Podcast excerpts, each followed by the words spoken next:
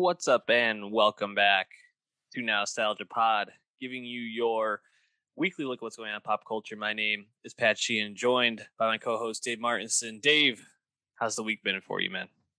It's hot out here. Streets are hot.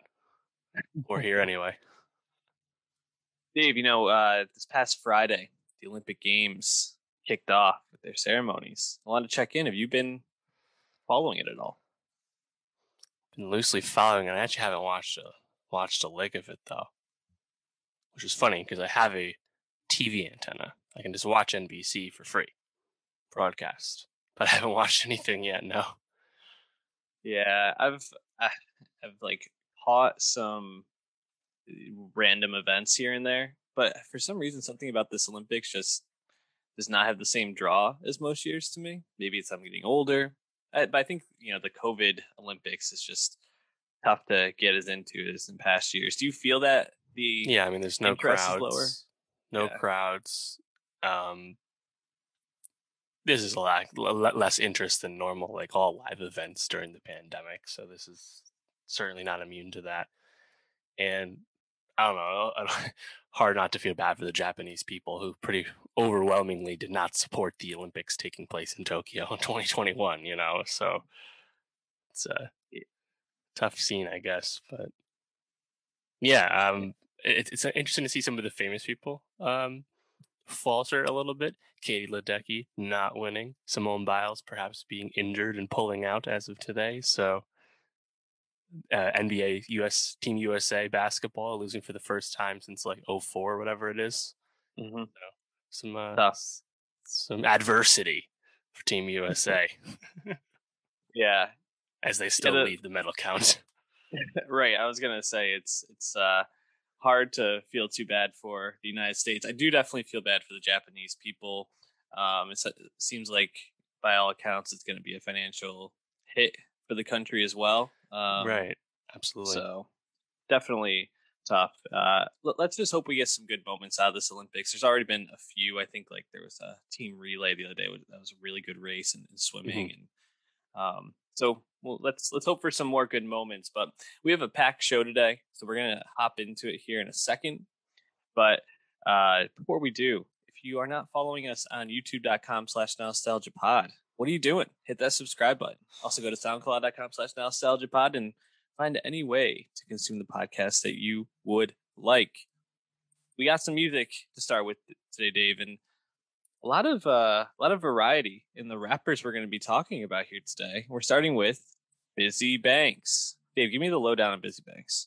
Bizzy Banks, we just mentioned him last week, a uh, hard to miss feature of Pop Smoke's posthumous album Faith, his second album. That check our review, youtube.com slash nostalgia pod. We weren't the biggest fans of this one, but I think Bizzy Banks made a uh, noticeable impression with his feature, given that there were a lot of features. So you did need to bring it to stand out.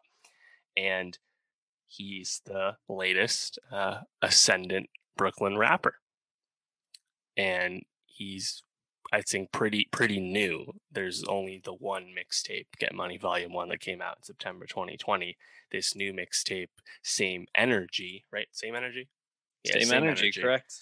Uh, just came out, and kind of a continuation of what he was doing last year. Someone who I, I, I wasn't sure of this when we talked about him last week, but he was like uh, close with Pop Smoke, and in the wake of Pop Smoke's passing, and we kind of been constantly talking about who's gonna pick up the torch for Brooklyn rap, right? Not so much, not just Brooklyn drill music, which continues to uh, evolve and uh, adapt, I guess, especially in the production side, but just in general, like the star power of it all. Pop Smoke had so much charisma, so much um, star power in such a short time.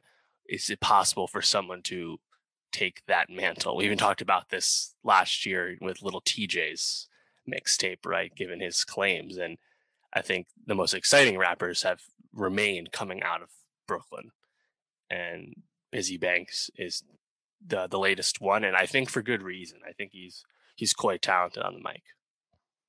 Yeah, I was really impressed with this album. Um, you know, same energy, and it, I do want to say the context is out of all the albums we listened to this week, this was the last one I listened to. So it was kind of a pick me up in a way because I think some of the albums we're going to be talking about are a little bit more like uh, toned down, sing songy, um, or just like heavier topics. And this is just like New York drill, bringing the heat, bringing the energy for almost all the way through.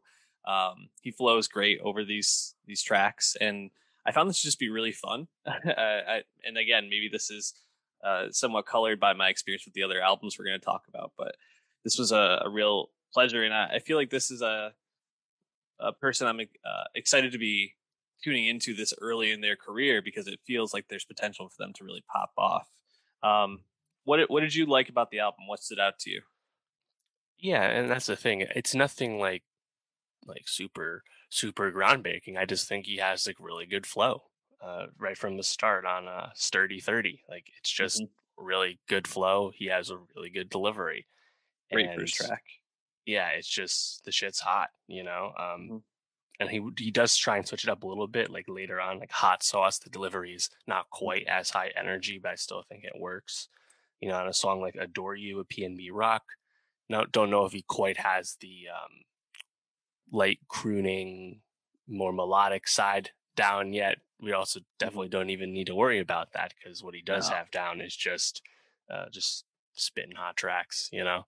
And yeah, I you know listening to him, listening to this, listening to Get Money Volume One, lyrically, he does pack in some like tight wordplay if you're listening closely, kind of speaking about like Brooklyn culture contemporaneously like what's what it's like to live in the outer boroughs like he's from east new york and how that's um, juxtaposed to the more uh, gentrified areas where all that money's going the money doesn't seem to go to where the real brooklyn people live.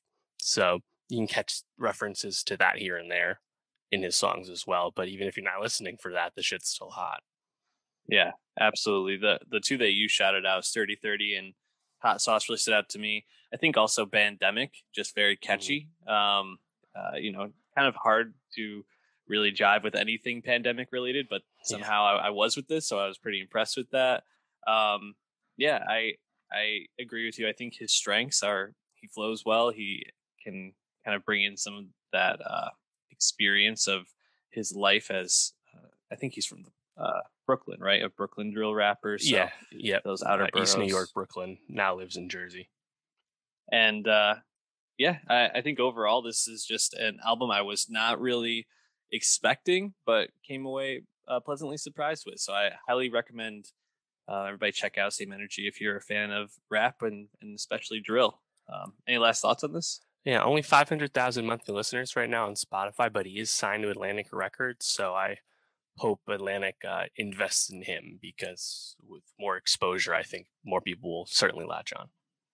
Absolutely. Why don't we move to um, you know someone that does something that maybe Bizzy Banks doesn't do as well, pretty well, which is Yung Bleu um, dropping Moon Boy. Uh, you know, I think he really popped off uh, with that song with Drake. Was it last year? Last year, last fall, Yours mm. Mine Still remix featuring Drake. A classic example of the Drake cosign. Somebody hot, somebody new, somebody nascent, having Drake hop on that song, giving them a whole new platform, giving Drake a new hit in the process. We've seen this time and time again. Uh, you know, BlocBoy JB, I Love Makonnen, the list goes on. This is the latest one. But I do think it's a it's it's a really effective song. I think in, in particular, it's a really good R and B Drake feature.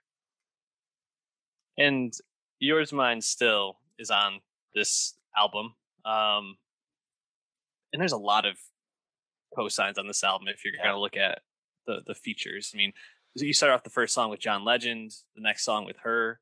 Um, Kehlani is on this. mm hmm Jeezy, Gunna. I mean, go all the way down a Boogie wit da Hoodie at the end. I mean, and he even the uh, you know the Spotify like background of, of listening. One of the tracks actually just has all the featured artists listed on there, almost like a movie poster in a sense. And I think that's part of the appeal of this album is there's a lot of big names on this with someone mm-hmm. that isn't as well known. Um, but did you feel like Yung Bleu did enough on this album to stand out on his own right? Yeah, yeah, I think that's the question. Um, yeah, I think I like him fine enough, but I probably don't like the album super high just because over the course of the 15 tracks, maybe the volume of features starts to like weigh on the album a little bit in terms of getting in the way of Yung Bleu, I guess. Like he's proven that he can work well with others. I also didn't, I, you know, I, I, guess it's nice to, to hear him prove that because the Drake co-sign, you know, always ends up becoming about Drake first. So mm-hmm. hearing him try and that really establish himself in the industry on his own is important. And he had a lot of other tapes out before this, but really no one was super up on him until until the Drake remix. And I also like that there's like a new voice in this kind of like radio driven R and B. You know, mm-hmm. like it does does definitely feel like this is an especially a male one particularly. Talk about the female R and B artists all the time, and you know on the male side, I think it's people that are doing something different than Yung Bleu right now, like Giveon and Daniel Caesar, right? Like these are guys that are making softer, lighter stuff. But Yung Bleu definitely seems to be trying to thread the needle a little bit more. Like there's a lot mm-hmm. more like overt hip hop influence on this. And I definitely think it's interesting. But um Moon Boy itself, I think a lot of a lot of songs still kind of blend together for me. Yeah, I, I had a similar experience, and you know, going back and having to listen to a couple of the songs a second time through just to kind of distinguish them and, and be able to run myself which one was which. And I, I don't know if it was maybe my experience of listening to this, but I felt like some of the production on this felt a bit clunky. Like it mm. almost felt like you could kind of tell a lot of these people were not obviously in studio with him and like we're kind of like sewn into the tracks um, a bit. And I I think that made it kind of hard to totally uh, kind of just mesh with the album for me. Um, and you know, it's funny because I think probably one of the best songs on here is "Way More Close" with Big Sean. Um, it's at least one of the most popular ones from this album at this point. However, I thought the uh, "Stuck in a Box" um, and then the the play on words that you know kind of Big Sean has with that um, is not necessarily something I really felt was that good. so it, sounds like, like, Big Sean. He he's yeah. prone to a clunker once in a while. once in a while, I feel like a lot of the time now. Yeah, but, I, I, guess uh, you know uh, you take the good and the bad. yeah. So uh, I think overall, I just felt um, a bit kind of like underwhelmed and, and, at times a little bit like bored just because of the sameness of this. I guess mm. if I had to pick some tracks that stood out, "Die Under the Moon" with John Legend stood out. I think mostly because I heard John Legend. I was like, it's kind of crazy that this young R and B singer is doing a track with John Legend. That's a really big cosign. Then her back to back off the yeah. top. It's like it's pretty remarkable. Kehlani is always nice to hear, and I feel like I just want to hear more from her specifically. Um, I don't know if any of these songs really captured me all that much. What about for you? Yeah, so listening through, I was like, when he was doing more hip hop stuff, I was like, oh, this kind of reminds me of like what Gunna does, what Future does. And then Gunna pops up on this. I'm like, ah, yes, yeah. okay. And then I think in terms of a solo track, I think Last Summer was the one that stood out to me the most from Yung Bleu, specifically because I was like, oh, this sounds like a really good Future song. And yeah, mm. maybe that's not the best compliment for someone trying to make his own identity still, but I did think it was well made. Yeah, um, I think overall this is listenable. Just um, I think when you're getting this many artists of this caliber on your records, you want to have a bit more pop than this does. But you know, if you enjoy R and B, eh, I think if you enjoyed the Her album, you would definitely find this mm. to be very much in the same vein. So, um, anyways, why don't we move on from Yung Bleu? Because it seems like neither one of us are really that high on this one. And let's move on to uh, the Kid LAROI, who, as we sit here and talk about this, and even just looking at the picture you posted there, I mean, he's going for the, the Bieber vibes, right?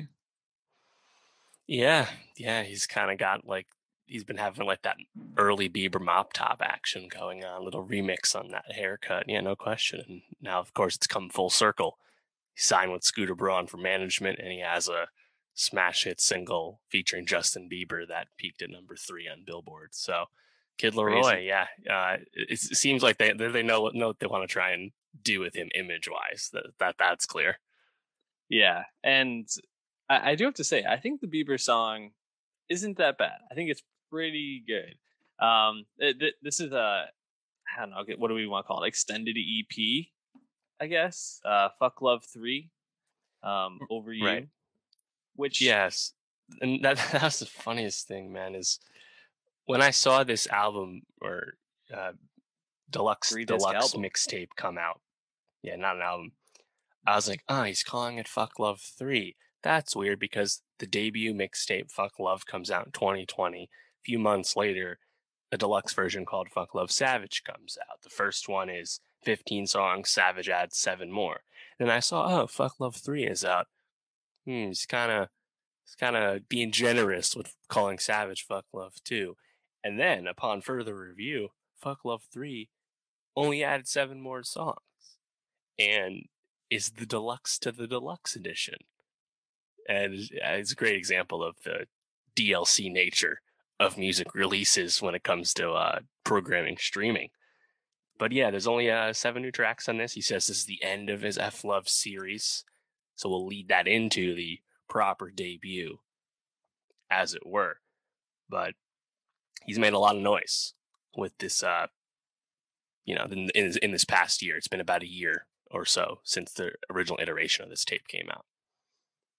Yeah, it. I I thought this. Uh, I listened to the whole thing through because I hadn't really been tuned into the Kid LAROI. um, and it's it's really interesting to kind of see what these first seven are like compared to the rest of it. Um, because if you look back, I mean, you have Marshmello, Machine Gun Kelly on a, a couple of the mm-hmm. tracks, I think from last year and then before that, you know, Lil Mosey. You have a Juice WRLD feature, which uh, is that posthumous. Uh, th- so that that's that's kind of the whole rub with the Kid LAROI. We can just get into it now. So he originally signed to uh, what was it called? Uh, Grade A, Little B, Libby, Lil Bibby's Columbia Records imprint. Uh, LAROI got discovered when he had a 14 his 14 Dream EP out on uh, SoundCloud when he was literally 14.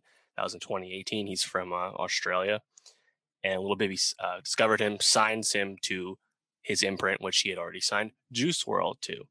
And Juice kind of and brings LAROI under his wing. LAROI opens up for Juice on the Death Race for Love tour, at least the Australian legs. I don't know if it was every every every date.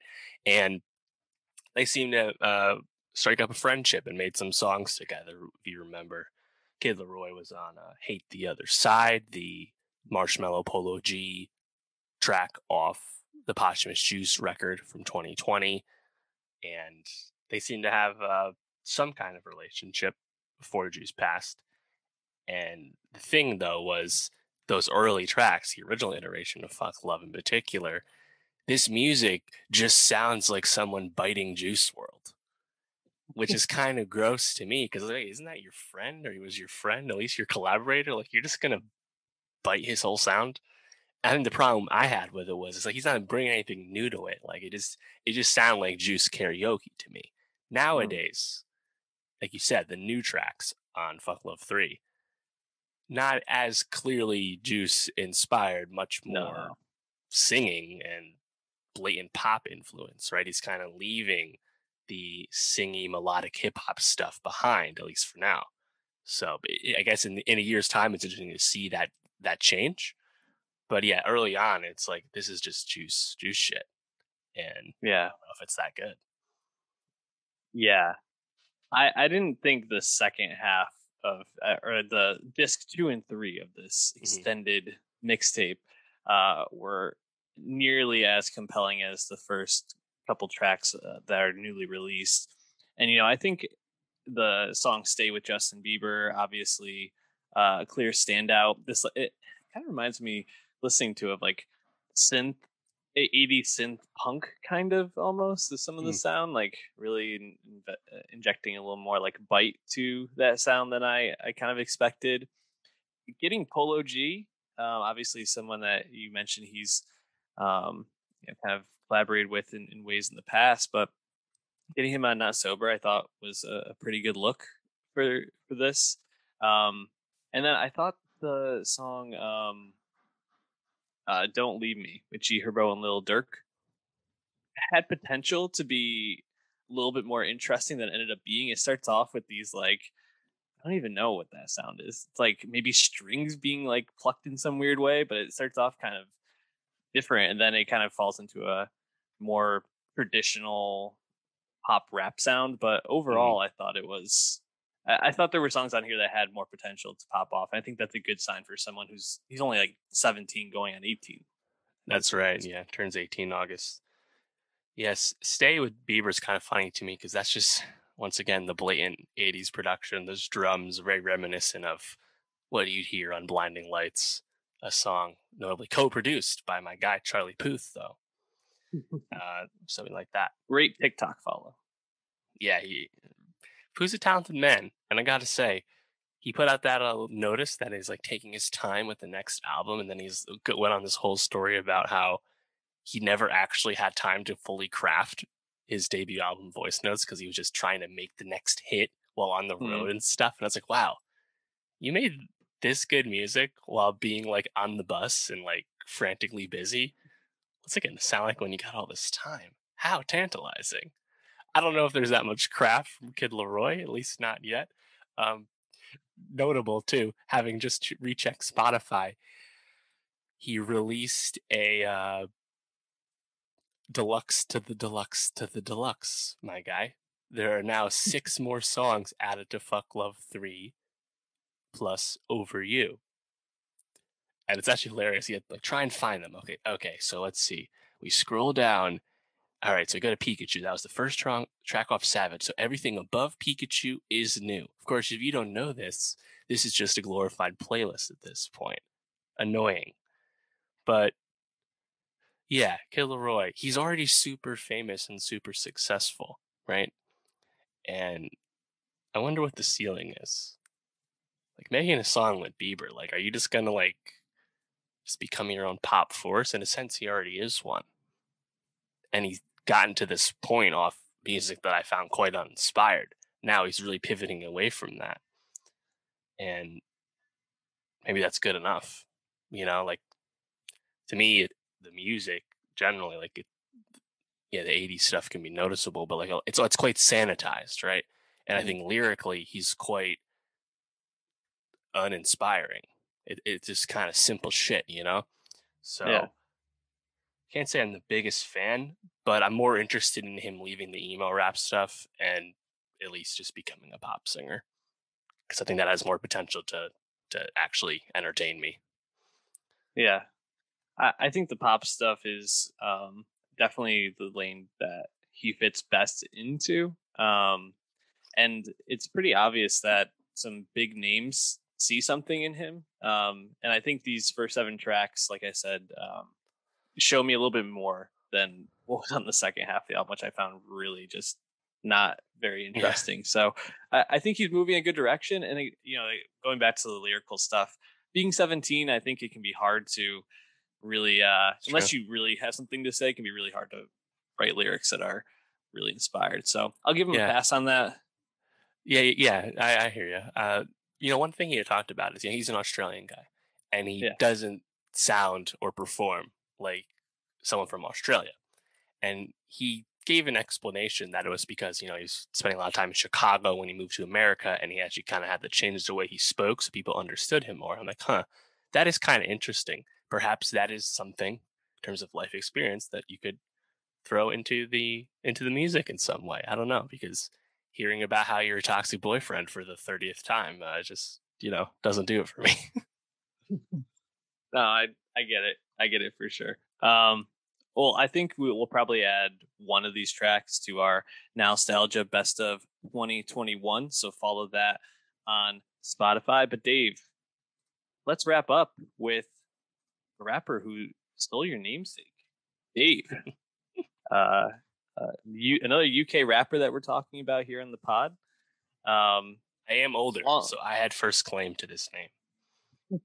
yeah, so uh, I hope you're getting some of some of that money uh, as a, you know, for stealing this name. But I I think this album, we're all alone in this together. I thought it was really it, it, reminded me a lot of Burna Boy from last year, twice as tall, and yeah. uh, that that's a great thing to like harken that that kind of like vibe, that energy, and just the quality of this. Because I was really really impressed with a very long album, but one that still held my attention. Mm-hmm. I think the one knock I would say is that it, it can be a little downbeat. It can be mm-hmm. not too energetic. And, you know, talking about Bizzy Banks, listening to Bizzy after this album, it was like a real shot of adrenaline. But Dave, right. he gets into it on this. And lyrically, I think he's really, really strong. Wow. What did you think? Well, no question. And it's funny to hear you bring up Burna Boy because the biggest hit of Dave's debut album, Psychodrama for 2019, is Location featuring Burna Boy. How about that? Yeah. And yeah, Dave, we did not talk about Psychodrama. I didn't listen to it right when it came out in uh, early 2019, but that album won the Mercury Prize in England, as well as the Brit Award for Album of the Year. That's the first time that's happened since the Arctic Monkeys debut album. Psychodrama wow. was just rapturously received, and I think for for you know kind of obvious reasons. He's someone who is not afraid to really get down to it lyrically. You know, he will speak on politics. And I remember in psychodrama a lot of references to David Cameron, former prime minister. You know, he he will get into the politics. He had a song that was a bit of a flashpoint called Black, speaking on race relations, but specifically his experience, personal experience as being black in Britain. And you know, the other side of that, and you'd hear him talk about his family and like the immigrant experience uh, from his parents coming over, his brother uh, serving a life sentence. A lot of really impressive stuff, but he also wasn't afraid to make long tracks. You know, generally, I'm not a fan of long tracks, but he just has like a, a way with words that it's like, wow, this is actually like really well earned that this song happens to be eight minutes long just because mm-hmm. like his storytelling ability is just so impressive. And I think to follow that up now with this uh, second album, We're All Alone in This Together, you get that lyricism once again, but he also, I think, brings some more lighter tracks, especially in the beginning of this album, which I think was a really fun juxtaposition. So yeah, I, re- I, I really love this, and I mean, people already already know this, but like he Dave is definitely like a like a top tier luminary in terms of English rap. And, you know, he's got Stormzy on this. I think people would say, in terms of super active UK artists right now, it's really Dave and Stormzy at the top in terms of like critical acclaim. Yeah. And I, I think it's very clear that those are the two. You know, every time we've talked about Stormzy, I, I think we're just kind of blown away and had the same feeling with this album. And you mentioned that first half. I think those first like three or four songs we're all lo- all alone. Verdansk clashed with Stormzy, and then in the fire are just like completely undeniable. Those first four really stood out to me. Um, I thought system with uh, Wizkid also was a, mm-hmm. a, a, clear standout to me. Afro beats. Um, yeah, and it's also always great to hear James Blake pop up and and sing a, a verse or sing the hook, and uh, I really enjoyed them kind of blending together on both sides of a smile. So the, those would probably be the ones that stood out most for me. But which which tracks were your favorites? Yeah, so I agree about the early ones. Verdansk really stood out to me. Of course, that's a reference to Call of Duty Warzone. I just love the wordplay on that. Man tried yeah. beef with my doggy Warzone ting. How I come third party, like just hilarious Call of Duty line. Um, and that song just hot as hell. And then later, uh, the next track, you get Clash with Stormzy, one of the mm-hmm. singles, and that's just you know again, you, we know what Dave and Stormzy can bring lyrically in terms of like really important subject matter, but to hear them actually just make a song that's like a fun rap song is also just really, really fun, you know? Mm-hmm. And still, you still got Dave saying, Tory put in labor this, that Jeremy Corbyn one, you know? Like there's still references to the politics and all, but yeah, I don't know. I, I just like, I just like the wordplay on that. Uh, Rolly's got 21, been lit since 21. Lighty, the shortest one on my mind. Georgia one, of course, the reference to Georgia Smith, who we do mm-hmm. agree is a beautiful woman. Uh, beautiful. Yeah, those songs are just those songs are just hot as fuck. Yeah, man. It's uh, and the thing is, though this is a long album, I don't know if there's ever a point where I was like, okay, I gotta tune this out. Like the the production on this is top notch, and he really just, like you said, can spin a story with his words and just keep your attention. And it, unlike these other albums, I, I, didn't feel like this felt super same samey. Other than no, um, you know, I didn't necessarily always feel like it was like a super energetic track. Um, I, I think there's more of a mm. mellow vibe at times, but I was okay with that because he just kind of lures you in with his delivery and, and his wordplay. So, yeah, really impressive. Yeah, importantly note that when you hear a lot of the piano, oftentimes that is Dave himself. He is a trained uh, piano player, and that was the case on the last album as well. Um, yeah, you mentioned the song with WizKid System. You also have Lazarus with uh, Boj, Baj. I'm not sure to say that, but those are both uh, Nigerian artists. You get some obviously Afrobeat influences, uh, overt, you know, Afrobeat songs that those are, and of course, nice connection to Dave's overall message. Of course, his parents are Nigerian immigrants, so uh, yeah, man. I mean, it's I think it's one of the best rap albums of the year, without without without doubt. Sound the sirens. Dave's putting out a best rap album of the year claim on this. Uh, we we might have to do a little like update in the near future of what are the the albums and the tracks that have stood out most to us so far. It doesn't have to be mm. anything formal because we always have our end of year lists. But if you want to know all the tracks we've liked again, nostalgia uh, best of 2021 on Spotify. We already have a couple of these tracks up there, so check it out. Any last thoughts on Dave? Dave? Yeah, I also just want to shout out "In the Fire," which has uh, some ghost uh, features on that, and it's like really a who's who of UK rap. Ghetts, Giggs, Fredo, and Meekz, as well as Dave. Saw a big reaction to that from UK rap fans because of the surprise. Normally, I'm not a fan of like hiding the features and stuff, but I think it was actually pretty effective for people listening to this for the first time. Absolutely.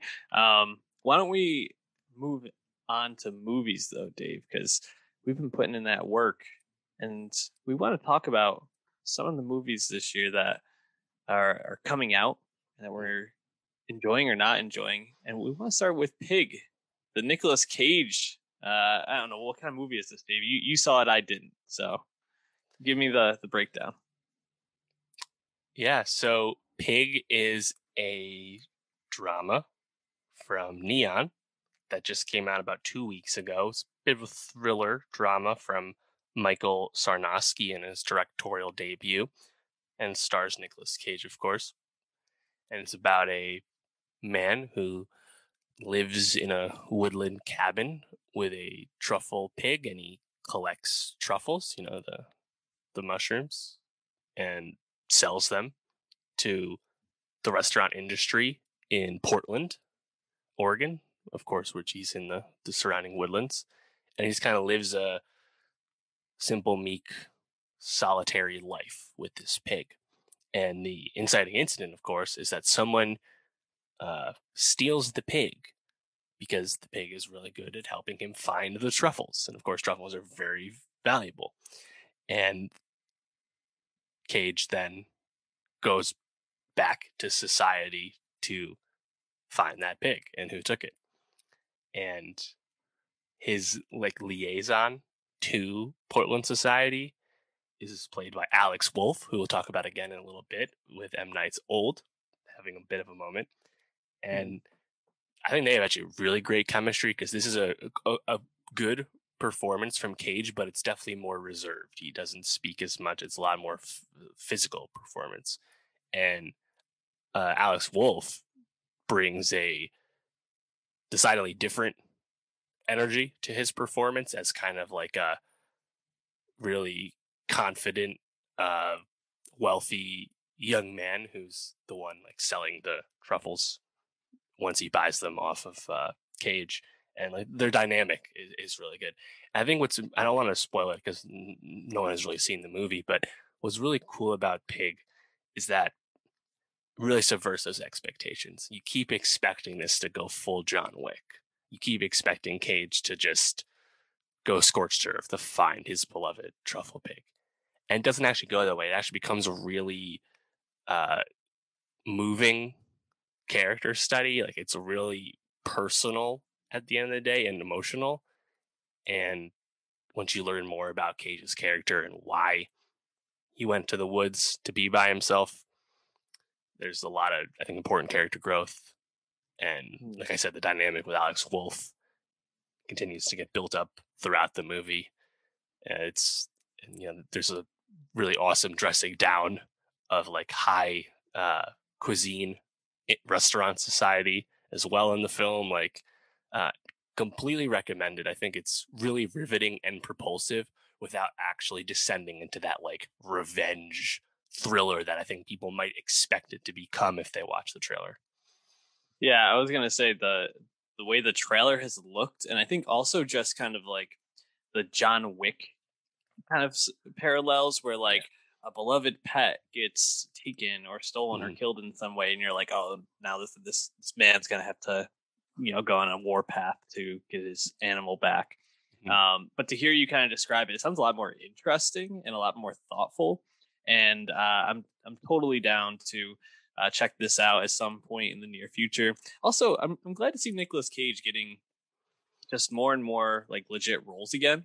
Um, you know, I, it's it's funny. I recently watched Moonstruck, which is one of his first films. Mm-hmm. Obviously, uh, won a lot of awards back in the day, but he just stands out in that film as like you can see why he got bagged on so much. Some of his mannerisms, some of his overacting in the film really I just feel like he's in a totally different movie at times.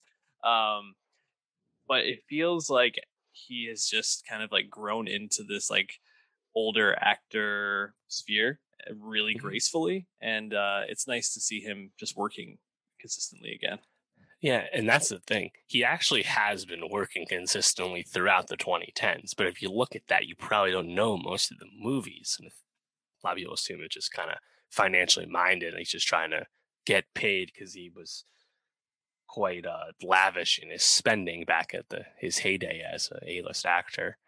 But like I feel like you know, there's there's always been stuff that pops up, right? Like he had a lot of like notable like horror and like alternative horror roles lately, like uh, Mandy and Color Out of Space. And there was just this movie at Sundance 2021 called Prisoners of the Ghostland, which doesn't have a release date yet, which actually might be a little more John Wick. Apparently, it's really crazy like action film, from what I understand. But I think Pig is gonna yeah give him some more chances again because he, he had been working and like I think being been been effective at that kind of stuff. But to see this, it's like now like there Cage could totally bring it again. It seems to you know as an older actor, so that'd be really fun. It's actually been mm. cool, cool to listen to Alex Wolff as he did press for Old talk about his relationship and genuine friendship that he's made with Cage after working That's with him too. Yeah, he seems like a uh, up and coming actor who's very thoughtful as well. Mm-hmm. Um, Alex Wolff, and I have to say, I mean, we'll, I'll talk about him in a second with Old, but um, feels like he's he's on a, a, good trajectory for his own career as well. So definitely, yeah. uh, definitely interested to check out Pig. Definitely interested to see more from both of these talented actors. And let's let's continue to talk about Alex Wolf because Dave, I ended up seeing Old this weekend, and I gotta say, M Night Shyamalan, he can do a twist almost always. Almost, I don't know if you knew this, but there's there's twists in these movies. Um, I found Old to be very M Night Shyamalan, right? Which is like you go in and you know that there's going to be some parts of the film that are just like this is creepy, this is cool, this totally works for me, and then some other moments that you're just like, hey, it's a little too much, a little over the top. Um, but uh, it's always interesting. I think is is where I fall with it, and I found this to be a pretty interesting film for a couple of reasons. One, I think uh, I think the concept you can get from the trailer is that this group of people are on a resort uh, vacation, go to this this beach that they can't get off of, and they're aging very quickly on the beach. Um, and that's you know obviously made very apparent by the the children that come along with them who go from being six and I think eight years old to like 11 17 within the first like 20 minutes that they're on the beach, something like that.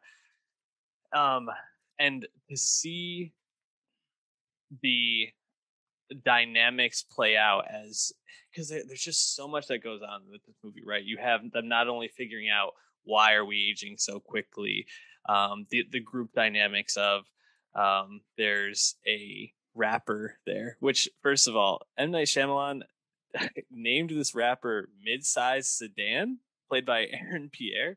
Um, which I was like, you couldn't think of a better rapper name than that, but it's almost like so. I don't know. I, I do think that's his attempt at being funny.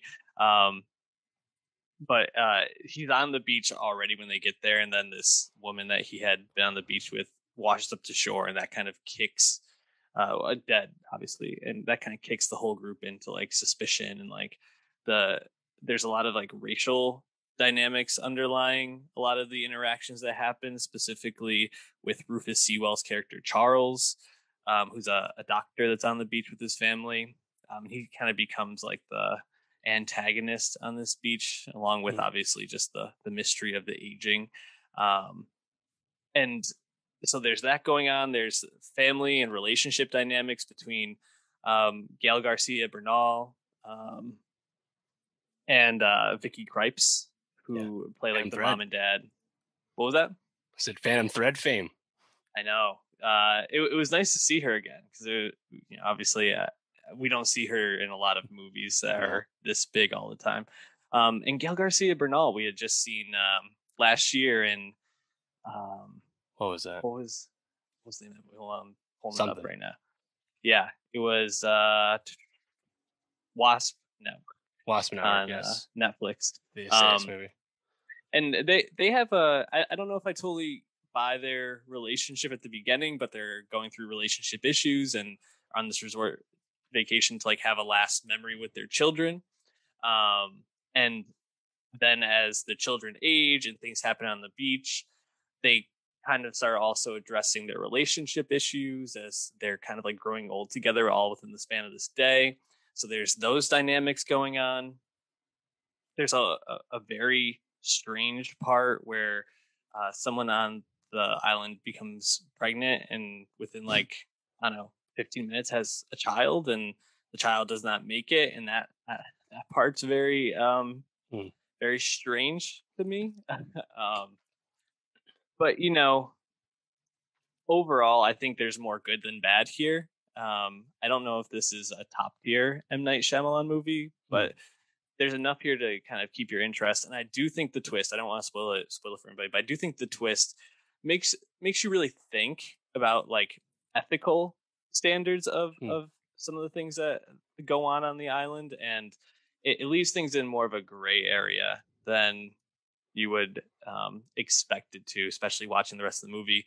Um, just shouting out real quick, um, Thomasin McKenzie, hmm. um, who plays like the the daughter aged into teenagehood, um, and then also uh, like you mentioned before, Alex Wolff plays the son aged into teenage into adulthood, and uh, I think they're both pretty good. So I think the performances aren't bad. You also get uh, Ken Leung, who we just have been hmm. uh, talking about in industry, and he has a really funny running bit between him and uh, Rufus Sewell, where Rufus Sewell's character Charles can never get his name right. His name is Jarin, and he just keeps screaming at him, "My name is Jarin," and just like freaking out at him. It's just really funny. Um, it really reminds me of his character in industry because the rest of the time he's like the complete opposite of it. But there's, there's, some interesting stuff going on, so I, I recommend yeah. watching it. But not, not you, top tier Shyamalan. Yeah, would you consider Old a horror film? Is it more of a suspense thriller? Because it's notable that it's mainly set in the day daylight, right? And something like Midsommar, still very much a horror film, even though it's during the mm-hmm. day. But Old, you know, the trailer definitely suggests that there's suspenseful moments. But like, is it a full on horror movie? How would you characterize it? I think I would put it more in the suspense thriller mm. category. I just didn't feel like there were enough like big scares here. That's good. Um, because I still want to see it, and that, that that makes me more eager to see it. there's only yeah, there's only one real I feel like really really scary moment, which is uh Abbey Lee Kershaw plays this um, model wife of uh, Rufus Sewell's character, and um, there's a part near the end, right before she dies. Um, I guess that's a bit of a spoiler, but pretty much everybody on the island dies eventually, just because of the aging, mostly. Where her the way her character dies just leaves her very like uh mis like deformed in a in a way, Yeah, but not the way that, you'd expect. Yeah, and I think that's like the only real like kind of like horror movie moment for me. But otherwise, a lot of it's just suspenseful and creepy. But um, I, I'm looking forward to hearing what you think when you do see it. We'll maybe we'll circle back to it real quick Yeah. on the pod. yeah, you know, like that the Shyamalan twist always polarizes, but I think it's always important to note that M Night's someone who has his own creative vision and identity. Like he's a very singular filmmaker, and we should always commend that. And old, like his last movie, Glass, he self-financed this. It only Hmm. cost like 18 million before marketing, but that was all him. And this movie made 16 and a half million at the box office, notably beating the underperforming Snake Eyes. So it's nearly equaled its budget. And that was, you know, largely put together by M. Night. So I think, you know, even when the movie's maybe only so so, it's he's always, I think, worth not only checking out, but also worth commending because he operates in a, a unique way in the industry. Yeah, and it's it's interesting. He actually is like a pretty I, don't wouldn't say central character, but like uh, uh, he gets a lot of screen time himself in the movie, playing a. person who's like on the resort and like takes these people to this island and is like um kind of on the tertiaries of the movie. So you, you see a lot of him in the movie. I think there's a lot of meta-ness almost to like the Yeah. role that he plays. so it's it's pretty interesting but yeah, I give I give him a lot of credit. You know, he's he at least similar to like Christopher Nolan. I think he at least comes up with really creative ideas and Mm. original ideas. Um, and so obviously getting any kind of original idea in Hollywood these days is worth Yeah. giving notice to. So, um, Dave, you mentioned though the underperforming Snake Eyes. Let's talk about it. You went to go see it, right? I did, yes. I saw this in Dolby Cinema. Shout out the real color black, baby. Yo, Contrast. S- I saw old and real uh the Dolby Cinema and I was like, "Oh, I love this contrast, man. It's so much it's so much more realistic. It's so great." yeah. Uh, so I saw Snake Eyes last week, and it. Uh, this is obviously the uh, it's Snake Eyes GI Joe Origins. This is the uh, reboot of the GI Joe film franchise. Of course, there were two GI Joe movies around 2010. The Rock in the second one, Channing Tatum in the first. Paramount movies, conjunction with Hasbro, of course, spun off from the famous long-running uh, toy. But of course, there are also GI Joe comics and animated shows, and GI Joe. It's a franchise. And those movies in 2010, they were uh, financially profitable, but not exactly like big hits. You know, I think they made like the three to four hundred million dollar range. And this Snake Eyes movie, notably, is a lot cheaper than those movies. It's like 85 million, which is not cheap, but a lot cheaper than those movies, which were like like 150 million plus budgets. And despite that, Snake Eyes definitely underwhelmed the box office today or this past weekend, making like less than 15 million, and might not bode super well for the future of this. But I actually would like to see Paramount give it another go because despite some there are noticeable flaws with Snake Eyes, but there's a lot of like really likable qualities to it somehow. Like Hmm. I'm surprised how much I actually liked it. Like I thought it's a lot of fun. And when it's not trying to be like a stealth, not even stealth, not even trying to be like a second tier GI Joe uh franchise introduction and it's Uh-huh. just being more of like a ninja character movie, it's really good. And when the GI Joe stuff kind of comes in towards the end, it's like, ah, this isn't quite as fun as before. You know, like you can see on the screen, uh, you have uh, Samara Weaving is in the movie as Scarlet, one of the famous GI Joe characters, but she's very much just like an ancillary character there to establish the GI Joes exist. And at the end, the GI Joes will want Snake Eyes to join them in case you thought that wasn't going to happen or something. But Yeah. like for the sake of the movie, it's like you know we just didn't really need that. That could have been like a post credit scene, I guess. You know. Mhm. Um, And I think the reason it works as a character study is really our two leads. You have Henry Golding, of course, as Snake Eyes. Notably, this is how he becomes Snake Eyes, and he does uh, speak and do everything. Snake Eyes, the character famous for being a mute, but we're not to the mute part yet, which is good for the movie, of course. And I think Henry Golding is like really, really effective at it. Like he just, you know, he has a charisma, he has a as a star quality that we've known since Crazy Rich Asians. But mm-hmm. I liked him here. And then his foil, the character that'll become Storm Shadow, again, in case you didn't see that coming, is uh, played by Andrew Koji. And Andrew Koji is famous for being the lead of Cinemax's show Warrior, which is a Bruce Lee inspired martial arts show that will now be shifting to HBO Max for its next season. And Golding and Koji are really awesome, and like their character dynamic as Koji uh, takes Snake Eyes to Japan into his clan and teaches him like their ways and like builds up his like you know ninja abilities and stuff. It's really good stuff, and I, I really liked it. I think the problem, the key problem with this movie is the action isn't that good, what? and it's like kind of baffling that it's not that good, right? Uh, Out of all just, things, the action yeah. not being good. Yeah. So this is directed by Robert uh, Sh- Schwentke. Yeah, who does not have an impressive uh, Hollywood CV. Yeah, it's like Divergent, bunch of other stuff, nothing anyone really likes. And he just clearly was out of his depth when it came to filming this action. It's so much cutting, it's so much shaky cam, and not even good shaky cam. And it, it's just just disappointing because I think the costume design, I think the set design for the uh, clan compound where they're doing a lot of the ninja training and stuff, fucking gorgeous. They actually shot a lot of this in Japan, and I think that goes a long way. It looks awesome, but the action, like whenever they actually do any like big fighting, it's like it's just bland, you know. And hmm. in the age of Chad Stahelski and David Leitch, I was gonna say y- you need to have punched up punched up action, or at least it doesn't need to be like amazing per se, but it, it needs to be more coherent than this anyway. And now just a big disappointment. Like there's even meta disappointment, right? Because you have Andrew Koji, of course, the star of Warrior, but also as a hard master, one of the one of the Joe, uh, Joe characters, uh, is played by uh, Iko Uwais, who is Rama from the Raid movies, aka one of the most prolific stuntmen actors there is right now. Remember how much we enjoyed uh, Joe Taslim's abilities as Sub Zero in Mortal Kombat. Mm-hmm. Again, another Raid alum, because yep. it just it elevates the film.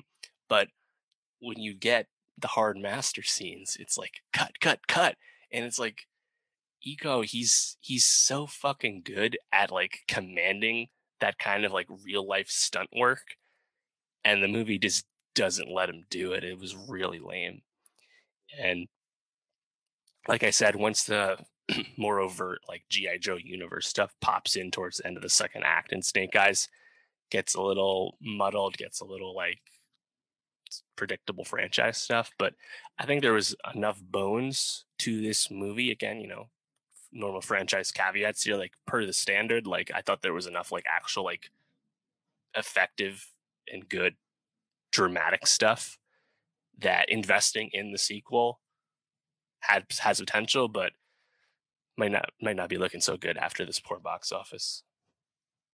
Uh, you know that's that is really baffling. You know, there's so many just like mid tier action movies that are made to not even get you know someone that can coordinate like just like adequate action is very strange. Um, yeah. you know, I wanted to circle back real quick to Golding, right?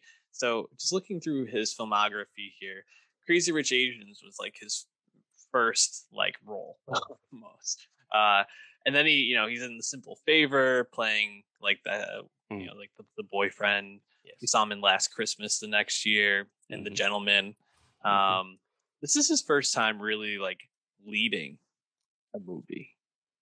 Do you feel like he's kind of got the chops to maybe continue to move into those uh, the like leading man role?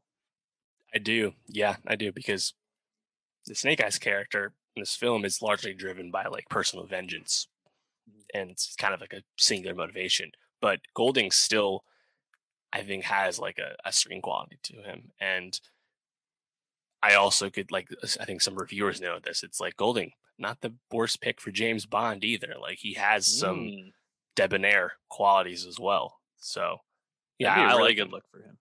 You know, I'm looking. His calendar isn't filled up too much. He has a uh, a voice role in 2023, and he's in uh, Persuasion that's alongside Dakota Johnson next year, the Jane Austen right. uh, adaptation, um, playing Mr. Elliot. So he, he's only got two movies on the docket here. It's looking like I I'd almost like to see him do like an HBO miniseries where he's like the lead in some way. I feel like getting some like short TV screen time could be really good for him, but I, I like him a lot. He's incredibly charming. I think that that James Bond pick is very interesting.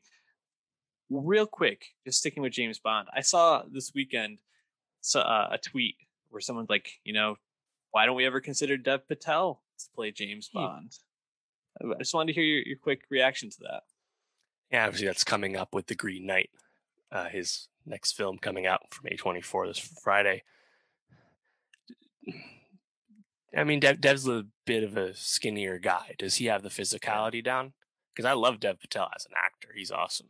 You know, that was my first like thought the, too. Yeah, it's kind of like the the Riz Ahmed thoughts we've had in the past. It's like, does Riz have the physicality down? And you know, actually, I was thinking about that since we talked about that. Riz Ahmed got fucking pretty swollen the night of when he was getting jacked in prison. So maybe Riz could do it, and maybe Dev could do it too. Yeah. yeah. Um, th- there's a lot of talented male actors in England right now. There's there's there a lot are. of good options.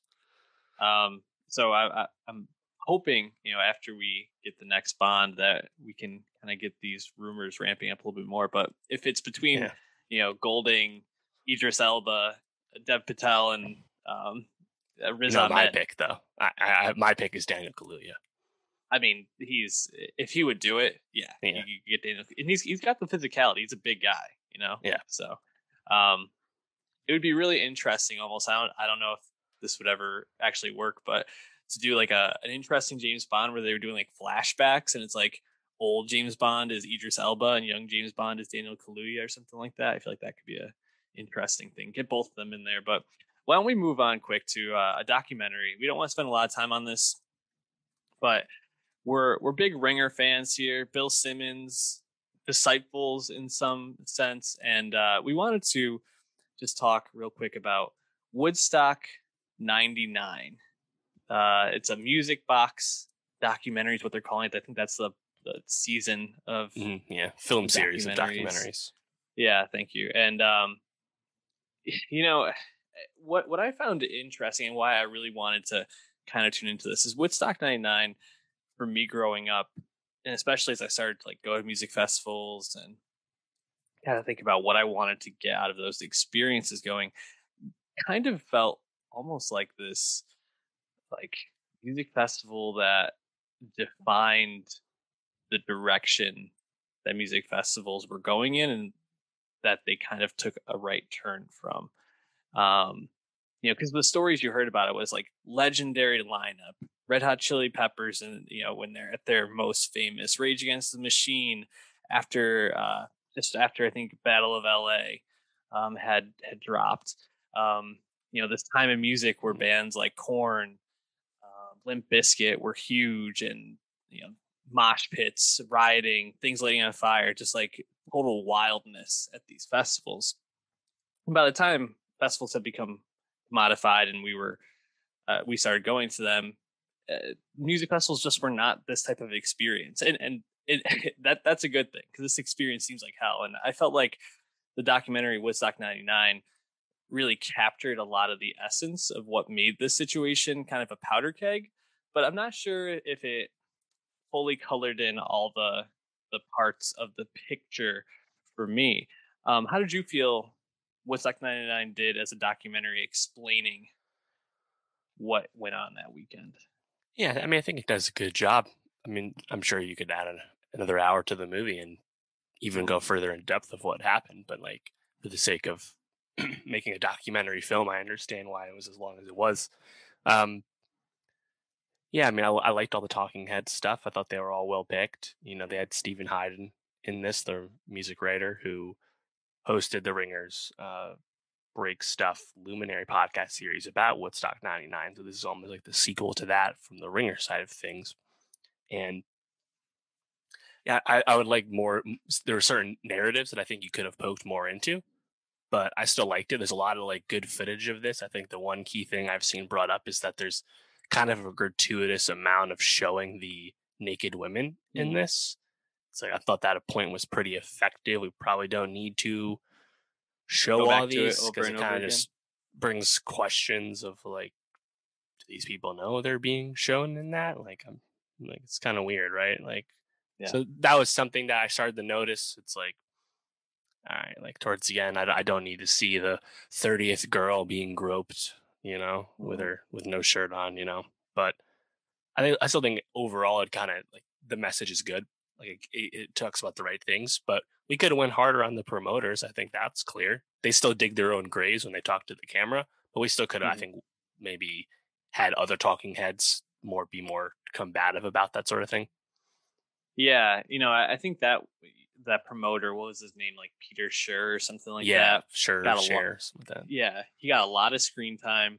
Comes across as a villain in a lot of this because he's blaming the women uh, for the sexual assaults that that they experienced because of you know choosing to show their breasts or what they chose uh, to J- wear. John Scher. John Scher. Um, he came across just very slimy to me in this, and I feel like they kind of kept going back to him. So almost similarly to the gratuitous nature of how often they showed uh, you know, women flashing the crowd or being topless, kind of giving him more and more screen time. I understand they were trying to build up the other perspective, but felt just almost like we get it and we we know what this guy's take is. I would have liked to hear a little bit more from the women, but I also, you know, you mentioned that like extra hour of the documentary. There was a question posed at the beginning of the uh, documentary, which is like I forgot who it was, might have been like Moby or something like that, but they said like there was a lot of anger at this festival, but mm. we they never really answered the question of why all these white males were so angry going into this festival, right? And um, I I didn't feel like we really got a lot of that answer. I think that another half hour to hour exploring the social and political atmosphere that probably played a part into this would have helped build out that picture a little bit more, especially because they they juxtapose it with Woodstock '94, uh, which five years earlier seemed like it was very much in the same vein of Woodstock, the original Woodstock, which was like very like lovey. Peaceful, mm. people kind of just like enjoying being there. Whereas this was this like it became a riot basically. So right. um, uh, I, I would have been more interested to hear more about that. But overall, I found this to be a really interesting look at this experience. Yeah, yeah, because he kind of like moves through it quick, right? You get the stuff about Carson Daly and and, and TRL, and uh, he backlash to the mainstream and you know invasion of the, the, the pop teeny bopper boy bands and stuff from like the, Disney realm, right? Britney, Backstreet, NSYNC, etc. And later on, you get the reference of like someone says it's like all these these white kids. Most of these are middle aged white kids anyway, and they have this angst, and it's like they're they so angry about their still pretty good lives. And it's like, yeah, there, there, were, there was more to, to, to speak on there. You know, it's like, again, yeah, like, no one went to Woodstock without at least some means, right? Yes, people snuck in, they busted down the fence and snuck in, but you still had to get there, right? So like, it's totally. not like, like people super down on their luck or at Woodstock 99. These were people with, with means and that I guess even more so seeing what manifest right with the rioting and stuff. Mm-hmm. It's yeah. But yeah, yeah. I, I, wanted I wanted more dressing down on the promoters, like like um yeah, yeah what's Fuck his name um uh, Lang um mm. who who was there from the start Michael Lang the promoter yep. behind all, all, the Woodstocks. Just, yeah, they're like yeah Michael Lang kind kind of a doofus, and it's like yeah, can we get more of that? Like, yeah. do you see how like incompetent this was set up? Like we've both been to festivals. It's like just seeing how how how shitty it was done. No well, pun intended. like is, it's it was ridiculous. it, you can go back and check out our discussions of the potential Woodstock 50 celebrations right. years ago, where we were like, you know, that chance it actually comes together, but it's really intriguing to see all these big names potentially playing together. Um, and Michael Lang, uh, they kind of showed at the end of this mm-hmm. documentary, just pretty much seems like he has no real capability of putting together a legitimate festival at this point. Like the logistic logistical side of things just does not seem to be strong suit. He seems to be more of a conceptionary conceptual mm. person. Um, but yeah, I think they could have gone way more into him. I do feel like the way that they made Coachella look at the end, it almost kind of felt like an ad for Coachella. Like, look how shitty this experience was, and look at the experience you can have at Coachella every year, which is is fair to like put them side by side. But it, you could have been like, this happens at Lollapalooza yeah. and Bonnaroo yeah. as well. But like to choose Coachella specifically felt a little. Yeah, I little think that would have been nice if they're like there. There's several really large grand scale festivals in the U.S. right now, and Coachella is the biggest and the longest running of them. But like mm-hmm. to only to single out Coachella, I was like, huh, this is like kind of like out of place in a certain sense. Like I liked, yeah. I liked how they were put against each other, but yeah, I mean, that's another that's another I think another angle to this, right? It's like we could have seen history of music festivals post Woodstock 99. There's a lot of me in that bone too. Totally. And I think um, you know, just to kind of cap finish that point, Governor's Ball would have been a great one to I think highlight because it's probably one of the biggest ones that still is independent from any big industry influence at this point, totally run by right. just that that group. Um, I forgot what Goldenvoice is it? Yeah, I don't think Goldenvoice. I think it's just like a the group that originally started it runs it themselves. But um, anyways, I, I think that's enough for Woodstock 99. Check it out on HBO Max. Um, let's finish up moving in a more positive direction, Dave, with Ted Lasso season two premiering this past week on Apple Plus or Apple TV Plus, I should say.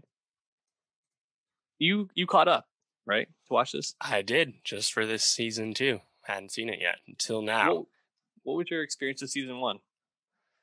Yeah, I like the show. You know, I think the it's kind of clear watching the show. I because I knew what everyone thought about the show already going in, and it's kind of clear. It's like, oh yeah, Ted Lasso, the man, he's not an anti-hero, and that's different for TV.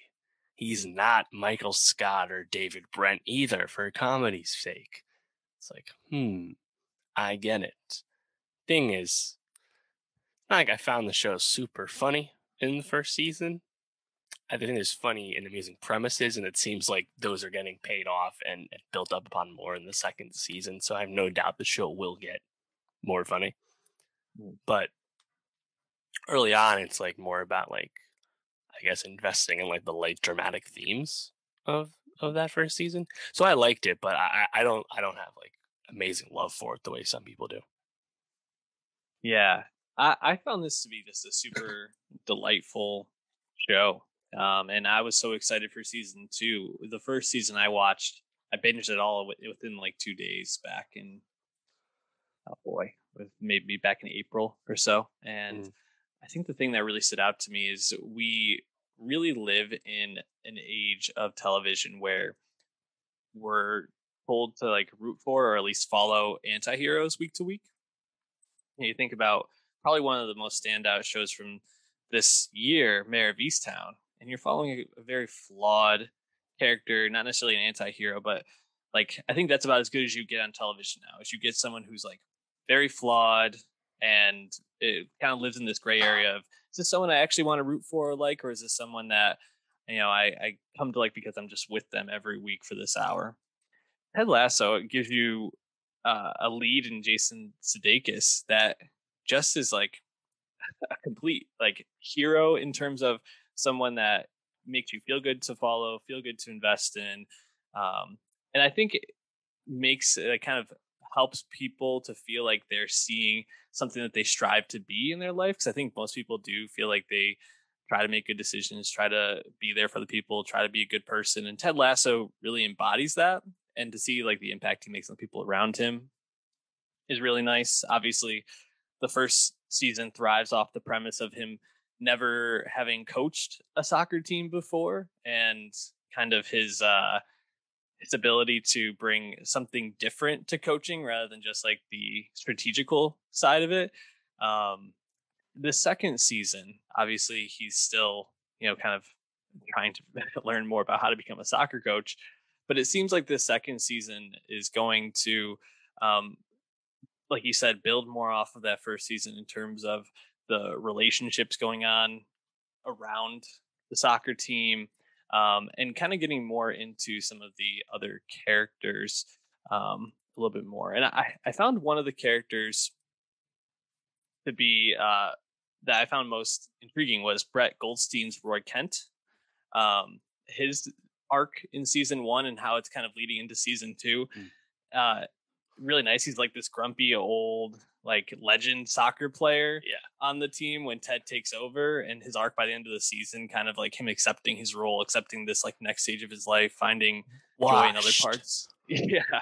Was it was really, really great. And to see where he's going in season two, just mm-hmm. also very yeah. intriguing.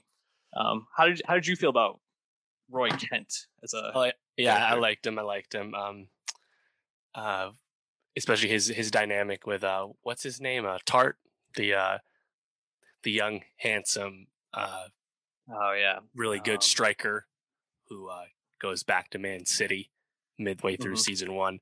Fun villain for the show. Yep. Um, Jeffrey Tartt, is it? I think uh, so. Yeah. Um, I, I like their dynamic.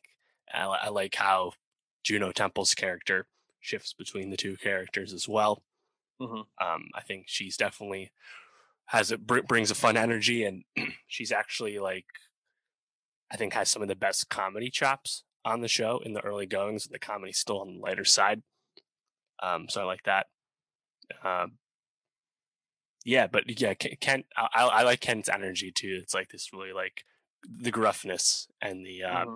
matter of factness is a great foil to the overwhelming positivity that is Ted.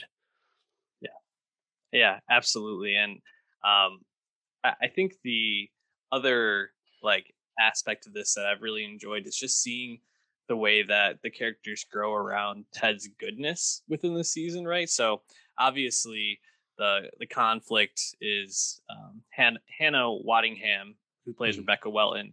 Her character uh, wants the team to tank in the first season, so that she basically ruins the investment of her ex husband. Um, then to see kind of the way she turns around uh, in in all of it, and then you know everybody else within the organization starts to kind of turn around is just really really rewarding and, and uplifting in a lot of ways. And then they're starting off season two, obviously all on the same page, and I'm sure there will be some fluctuation at points um, in terms of where everybody wants things to go. But uh, finding out that she was the the shame lady on mm. Game of Thrones. Septa Unella, yes. yeah. What was uh really just a, a funny like holy shit that actor plays both those people type of moment. But also uh I just think she plays that like sternness so well and then the moments when she broke like when they were on that trip and uh, she had that i think she had like a guy like stand her up on a date or something like that i can't remember but ted like kind of consoles her and is there for her in that moment and seeing the way that she breaks she she plays that role so well. Um and then her like team around her like um who is it? Uh higgins? Uh jeremy yeah. swift's higgins? I just find him so funny to be like her like right hand man who's kind of like a baffling buffoon in a way but also just like super well intentioned um yeah it's just a really feel good show and season two seems to be right on the same course any thoughts on the premiere from season two? Uh, yeah, no, not. I don't think so. It's like, it's like, this is picking up where we left off. I don't, you know, like plot wise, it seems pretty straightforward to me. I think just the thing to look out for is what happens with a lot of, uh, you know, comedy shows is that as the ensemble gets stronger and the writer's room knows more what's going on, you expect the show to get better. This is time and time again happen with many great comedies, Parks and Rec, The Office, etc. The shows grow uh, into their own as yeah. we have more time. Notable, of course, Ted Lasso already renewed for season three as well, and definitely the biggest hit and Apple TV Plus to date. Um, they gave us a lot of meaningless numbers, but apparently this was their most. The season two premiere was their most watched new thing to mm. this point. So think it's evident that Ted Lasso is definitely popular for them, but it's probably not like the biggest hit. Uh, we're not like Netflix scale, but uh, it's nice to see Apple finding their footing. You know, I think between yeah. this and, and also Mythic Quest, they're definitely making some inroads on the comedy sphere. Absolutely.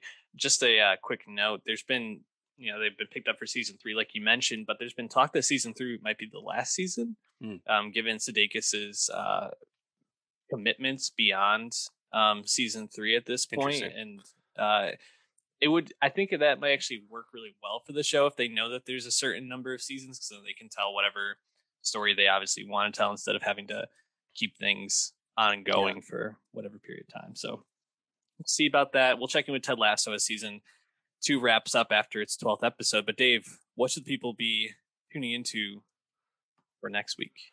Yeah, um, we'll probably also be talking about Ted Lasso in September when the show wins a bunch of Emmys because it's nominated yeah. for a ton of them.